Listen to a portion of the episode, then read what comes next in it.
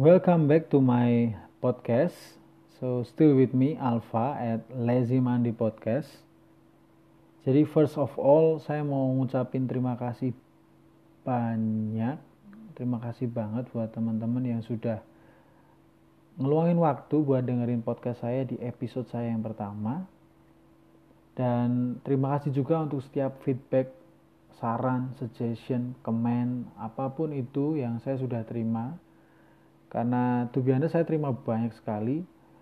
Baik yang uh, message saya lewat Instagram ada yang WhatsApp saya personally ada yang telepon ada yang bahkan waktu ketemu langsung uh, sampaikan beberapa feedback mengenai podcast saya. I really do love to see, read, heard uh, setiap feedback dari teman-teman. Karena itu berarti apa ya ada orang-orang yang peduli dengan podcast saya ada orang-orang yang menyimak podcast saya ada orang-orang yang care dengan cara saya presenting yang akhirnya membantu saya menemukan ruang untuk untuk di mana saya bisa oh this is area that I need to be improve that I need to improve ya yeah, I need to improve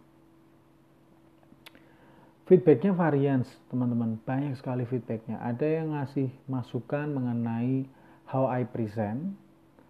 Baik itu dari tempo baik itu dari uh, pronunciation. Jangan terlalu banyak bahasa Inggris durasi.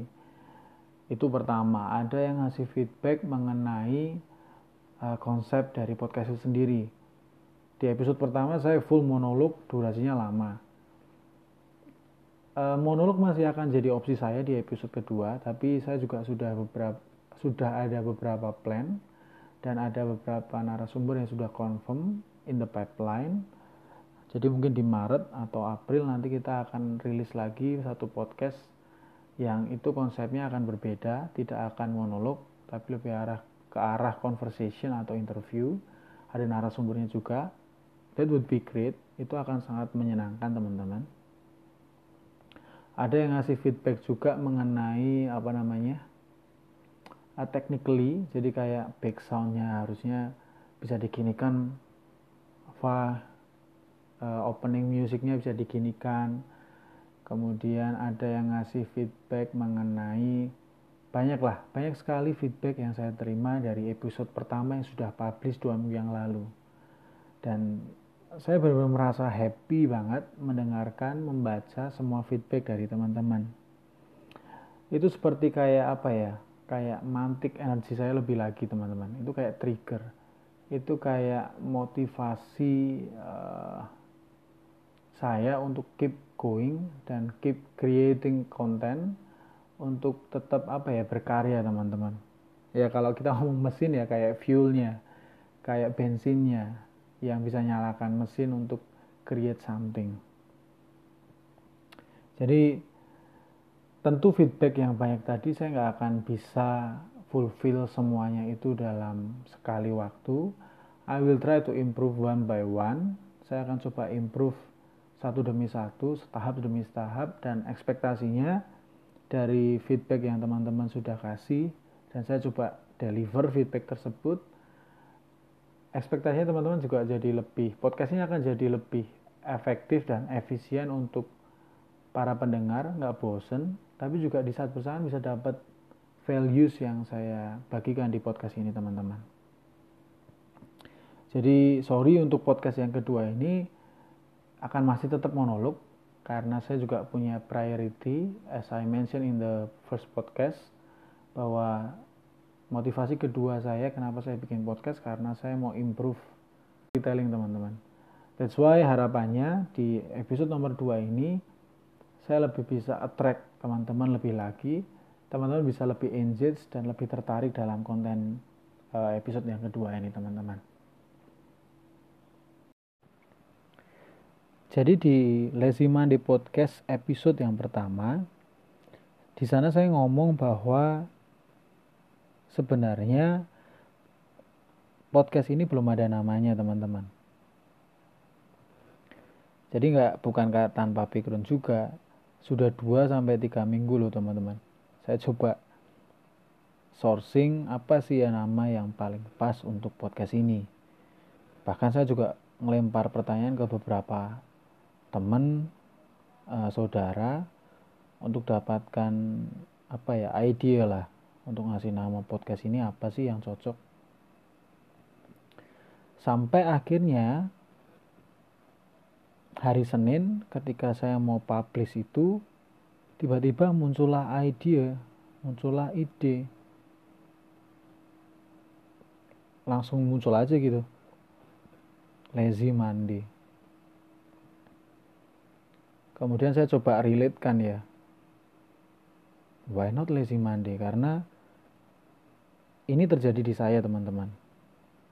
Seringkali ketika kita libur hari Sabtu Minggu tiba-tiba kemudian tiba-tiba kayak kemudian langsung Senin aja gitu loh. Sabtu Minggu kayak berasanya kayak cepet banget. Tiba-tiba sudah jatuh Senin waktu kita bangun tidur hari Senin itu kita kayak aduh males banget nih. Kok liburnya cepet banget sih maka muncullah uh, istilah lazy Monday itu. Nah saya nggak tahu kalau teman-teman tapi kalau saya hari Senin itu sangat menentukan bagaimana atau apa yang saya kerjakan pada whole minggu tersebut. Jadi kalau saya make make something good in the Monday uh, most of the case itu akan impacted to whole of the week teman-teman nah kenapa kemudian saya ngasih nama Lazy Monday podcast? Ya karena harapannya ketika teman-teman mendengarkan kata Lazy Monday atau teman-teman mendengarkan podcast ini kemudian teman-teman akan berpikir atau tertrigger untuk berpikir bahwa yes this is Monday and I have to start to creating something good. Saya harus berkarya dengan baik hari ini sehingga whole of the week saya juga bisa menghasilkan karya yang baik jadi harapannya podcast ini bisa ngasih value bisa ngasih motivasi ke teman-teman untuk berkarya berkarya dengan baik pada hari Seninnya sehingga itu bisa impacted ke whole of the week jadi itu filosofi dibalik Lazy Monday Podcast. Oke, okay, back to the topic. Jadi Lazy Monday Podcast episode yang kedua ini kita akan menajamkan salah satu poin yang kita sudah discuss di Lazy Monday Podcast episode yang pertama teman-teman. Kalau teman-teman masih ingat, salah satu topik yang kita bahas di poin nomor 2 yaitu mengenai living the process Kenapa ini penting? Karena ini adalah fase feel-nya orang-orang biasanya. Mereka biasanya being trapped ya dengan result orientation. Mereka terjebak pada hasil bukan swadaya learning mengenai proses yang sedang berjalan dan how to improve tetapi ketika mereka copy satu metode diet mengimplementasikannya dan kemudian tidak memberikan hasil, mereka akan stop dan kembali ke proses atau gaya hidup mereka yang lama, teman-teman. Itu yang saya tidak apa ya, itu yang akan sangat saya sayangkan kalau kemudian saya tidak membagikan ini lebih dalam lagi, teman-teman. Gaya hidup sehat atau diet itu jangan sampai teman-teman berpikir ini adalah suatu project yang punya start dan end-nya. Saya tidak akan pernah rekomendasikan ini teman-teman. Jadi teman-teman ketika berpikir ini ada start end-nya, kalau sudah end, teman-teman sudah mendapatkan body goal yang teman-teman sudah impikan, teman-teman punya berat badan yang teman-teman mimpi-mimpikan, then what? Apakah teman-teman akan kembali lagi ke gaya hidup yang lama? Saya akan berpikir demikian kalau teman-teman melakukannya dalam konteks project. Tapi sebaliknya, teman-teman harus berpikir bahwa ini adalah gaya hidup. Sesuatu yang teman-teman bawa dalam proses kehidupan sehari-hari teman-teman. Teman-teman enjoying melakukannya sehingga hasilnya itu akan mengikuti teman-teman. Gaya hidup sehat itu adalah sebuah perjalanan. Teman-teman nggak bisa copy salah satu metode implementasikan ke diri teman-teman. That just simple. Nggak bisa teman-teman. Karena apa? Karena setiap dari kita punya background yang berbeda-beda teman-teman. Setiap dari kita punya latar belakang pekerjaan activity yang berbeda-beda. Setiap dari kita punya starting point yang berbeda-beda. Setiap dari kita juga memiliki fitness level yang berbeda-beda kecepatan metabolisme yang berbeda-beda. Jadi dalam proses teman-teman sudah mendapatkan beberapa referensi mengenai metode diet yang teman-teman mau implementasikan. Teman-teman harus swadaya learning ya, belajar secara mandiri menyesuaikan dengan activity yang teman-teman punya sehingga muncullah suatu gaya hidup sehat versi teman-teman sendiri. Yang teman-teman bisa enjoy melakukannya, yang teman-teman bisa mudah karena sudah sesuai dengan background activity teman-teman, yang teman-teman juga sudah apa ya saring dengan fitness levelnya teman-teman, metabolik sistemnya teman-teman, sehingga gaya hidup itu adalah gaya hidup yang sangat mudah teman-teman lakukan, sehingga tidak akan terfikirkan untuk kembali ke gaya hidup yang tidak sehat tadi teman-teman. Oke, okay, let's talk about the meal plan, teman-teman. Jadi, to be honest, kalau saya ngomongin meal plan, sebenarnya, even though saya sudah 8 bulan merubah gaya hidup saya untuk menjadi gaya hidup yang lebih sehat, dalam hal meal plan, saya masih berproses, teman-teman. Saya masih belum klik ketemu salah satu metode yang benar-benar cocok untuk saya, tetapi di saat yang bersamaan saya enjoying melakukannya dan impacted ke kesehatan saya, teman-teman. Itu dimulai dari bulan Juli tahun 2019. Jadi kalau saya boleh sharing, saya punya sweet memories teman-teman dengan salah satu food yang membantu saya untuk turun kurang lebih 20 kilo pada tahun 2012 jadi waktu itu berat badan saya di angka 94 kilo. Saya berhasil menurunkan menjadi 74 kilo, teman-teman. Kalau saya ngomongin kinya, itu ada dua. Yang pertama saya jogging, which is only 10 to 15 minutes every day. Yang kedua adalah makanan. Karena makanan itu Sekali lagi, itu adalah sumber kesehatan dan sumber kesakitan, teman-teman. Makanan utama saya yang menjadi modal utama saya ketika menurunkan berat badan 20 kilo tadi adalah oatmeal, teman-teman. Jadi karena saya punya sweet memories, punya historical yang baik dengan food ini dan cara dengan dan jogging, teman-teman Inilah hal pertama yang saya konsum ketika saya memulai untuk merubah gaya hidup sehat. Tapi ternyata, oh ternyata berhasil turun 20 kilo dengan mengkonsumsi oatmeal teman-teman. Ketika saya mencoba mengimplementasikannya lagi di 2019 yang lalu, 7 tahun berselang, ternyata it doesn't work teman-teman Lisa itu saksinya. Kenapa? Karena tiap kali saya makan oatmeal, yang terjadi kemudian adalah asam urat saya menjadi tinggi. Jadi setiap kali bangun tidur, justru saya merasa malah sakit di telapak tangan kaki saya. Sorry, di telapak kaki saya, teman-teman. Ini yang saya maksudkan bahwa healthy life gaya hidup sehat itu tidak bisa sekedar hanya kopi gaya hidup seseorang kemudian pace dalam case yang pertama yang saya ceritakan ke teman-teman ini bahkan ini adalah success story saya di masa lalu. Saya coba implementasikannya lagi di masa sekarang dan it doesn't work karena background kesehatan saya sudah berubah. Dulu saya tidak punya kecenderungan asam urat, tetapi sekarang atau 2019 yang lalu saya punya. Sehingga intake food yang sama yang berhasil membantu saya menurunkan berat badan hampir 20 kilo, ternyata itu fail, ternyata itu tidak bisa teman-teman. Ya,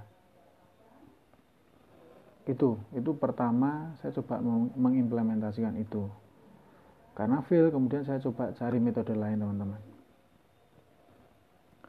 metode kedua yang saya coba implementasikan adalah defisit kalori. Defisit kalori.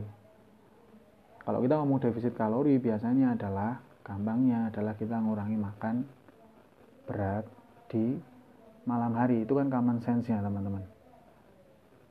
Tapi kalau saya dan ini beberapa orang sebenarnya mempertanyakan dan mempertentangkan saya justru malah skip di makan siang dan tetap makan berat di malam hari teman-teman jadi pagi saya cuma makan telur bisa direbus bisa digoreng bisa didadar bisa diceplok berbagai cara lah saya makan itu 2 sampai 4 butir setiap pagi.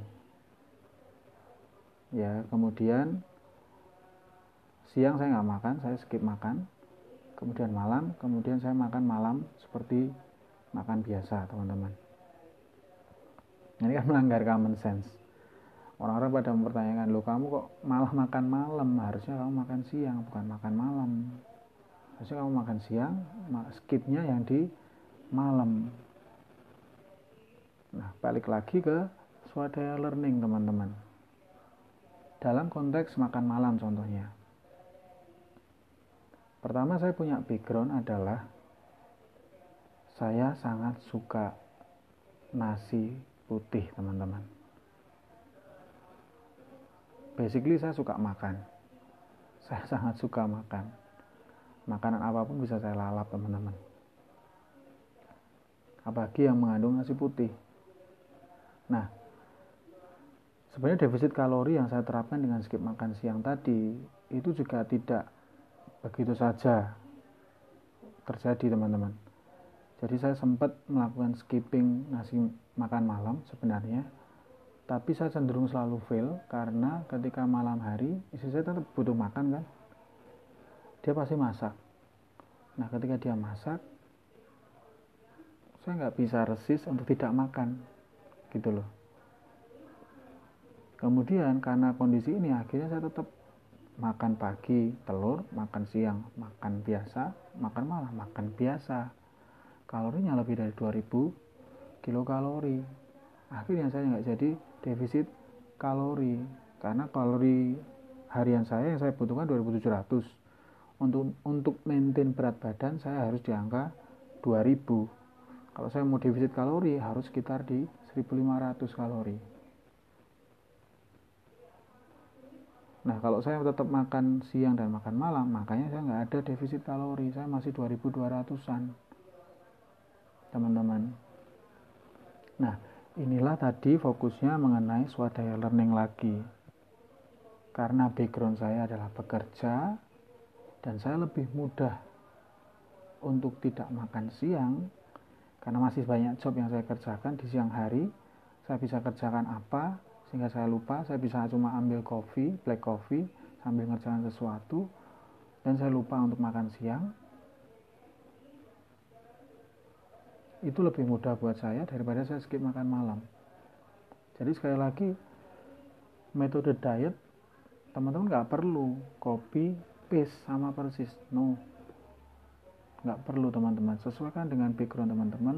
Lakukan diet yang bagi teman-teman itu mudah dilakukan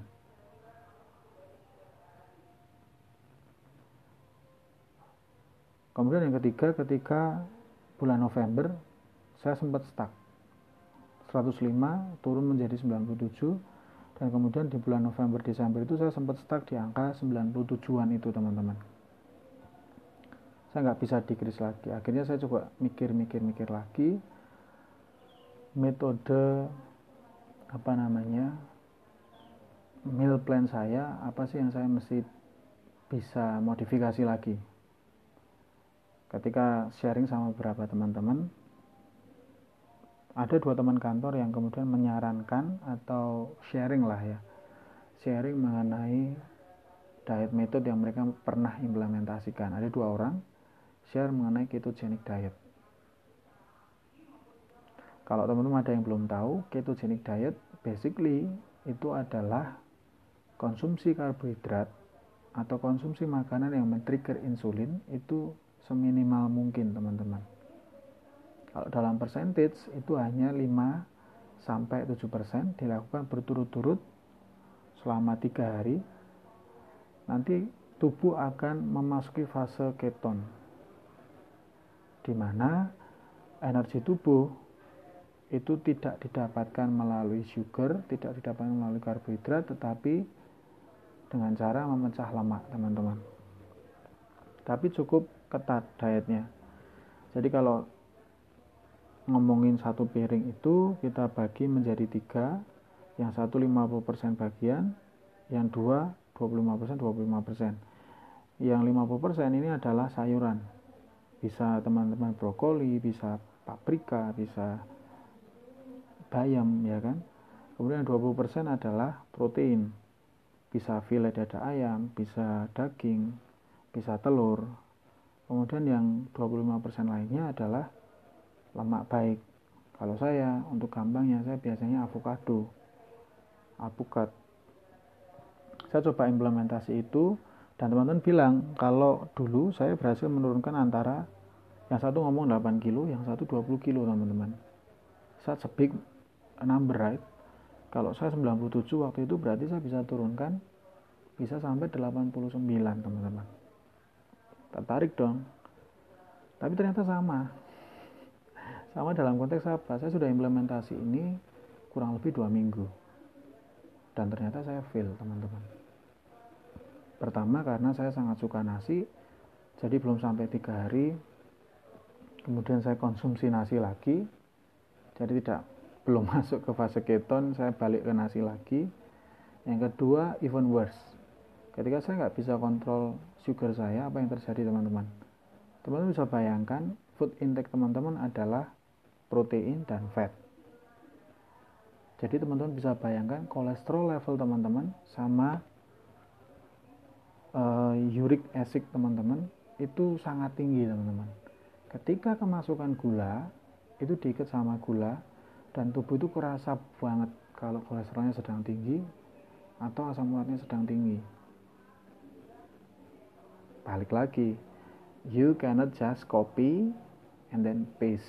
Metode diet itu mesti swadaya learning teman-teman eksperimen sama tubuh teman-teman sehingga teman-teman mendapatkan metode diet yang metode diet yang paling nyaman, paling pas, tetapi juga paling efektif menghasilkan result dari tubuh teman-teman. Oke, yang terakhir, yang keempat, yang saat ini saya sedang coba eksperimen adalah intermittent fasting. Bagi saya ini lebih visible daripada ketogenik saat ini, karena saya nggak perlu ngatur apa namanya percentage of fat, protein, sama fat, sama carb yang masuk dalam tubuh saya saya lebih ke arah ngatur kapan saya harus fasting, kapan saya harus feeding.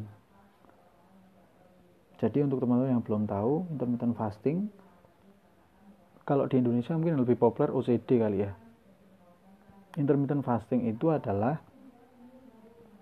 membiarkan tubuh dalam fase dalam fase fase fasting lebih dari 12 jam supaya tubuh itu merilis growth hormone yang membantu untuk memecah lemak sehingga teman-teman mendapatkan energi bukan dari karbohidrat tetapi dari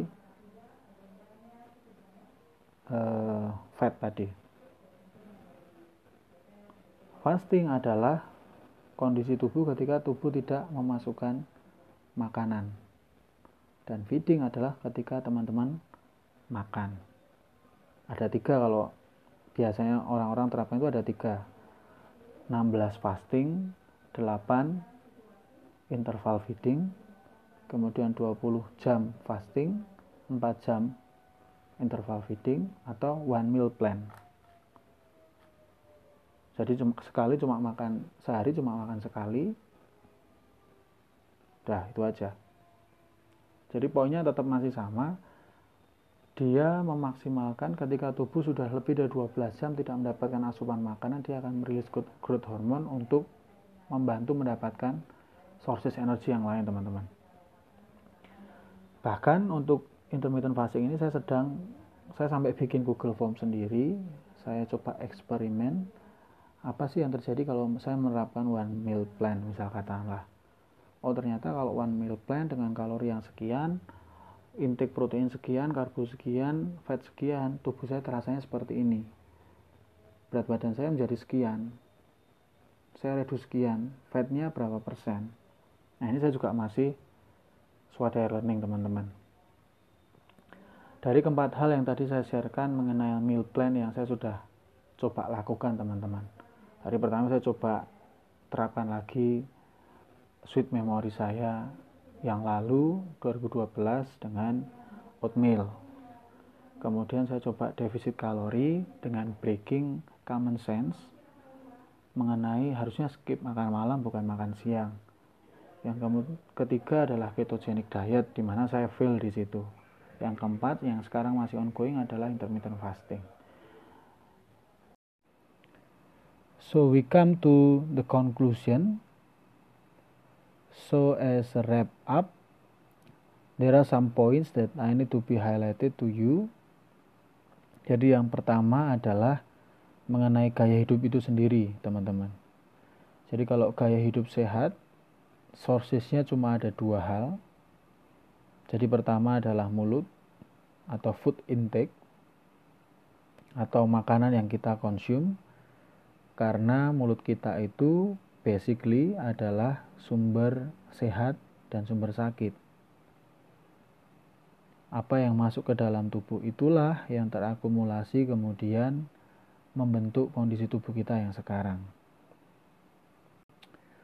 Kemudian poin yang kedua sebagai kesimpulan adalah jangan biarkan gaya hidup sehat ini hanya sebagai proyek yang punya start dan kemudian end yang kemudian setelah itu berakhir kembali lagi ke gaya hidup kita yang lama teman-teman. Jangan pernah lakukan itu. Tapi sebaliknya jadikan ini sebagai gaya hidup artinya kalau kita ngomongin gaya hidup ya semua hal ini elemen-elemen kehidupan sehat tadi yaitu food dan exercise tadi itu harus meet dengan aktivitas kita, daily activity kita teman-teman. Supaya akhirnya itu bisa menjadi gaya hidup. Bukan sesuatu yang kesannya dipaksakan atau project. Yang ketiga, gaya hidup sehat itu adalah sebuah perjalanan teman-teman. Teman-teman mungkin mendapatkan banyak referensi mengenai gaya hidup sehat. Teman-teman baca dari internet, teman-teman baca dari Instagram, sosial media, kemudian teman-teman melakukan swadaya learning, ya belajar sendiri mengenai referensi-referensi yang teman-teman sudah dapatkan tadi, mencoba implementasi, menimbangnya terhadap apa yang terjadi dalam tubuh teman-teman, sehingga dari swadaya learning tadi teman-teman bisa mendapatkan the best program atau the best diet program, the best uh, exercise program yang cocok dengan teman-teman. Dan ini saya yakin karena fitness level kita kalau kita sudah mulai exercise berarti akan semakin baik. Food intake kita akan semakin baik. Artinya program ini sifatnya dynamic. Kalau teman-teman sudah seperti Adra ya mungkin itu akan stuck. Tapi selama kita masih uh, banyak masa lemaknya kita masih dalam kondisi yang unideal pasti teman-teman akan saya yakin ini akan dynamic teman-teman jadi itu tiga, tiga hal bahwa healthy life itu terkait dengan food dan exercise bahwa healthy life itu adalah gaya hidup, bukan suatu project, bahwa healthy life itu adalah a journey. Semoga Lazy Monday Podcast episode kedua ini memberikan dampak, memberikan values untuk teman-teman sehingga kita bisa growth bareng untuk menjadi lebih health, uh, untuk menjadi lebih sehat, sehingga nantinya kita bisa share lebih detail mengenai program-program apa yang teman-teman lakukan yang works untuk teman-teman dan program-program apa yang saya lakukan yang works untuk saya. So finally, thank you for listening us. Uh, bye.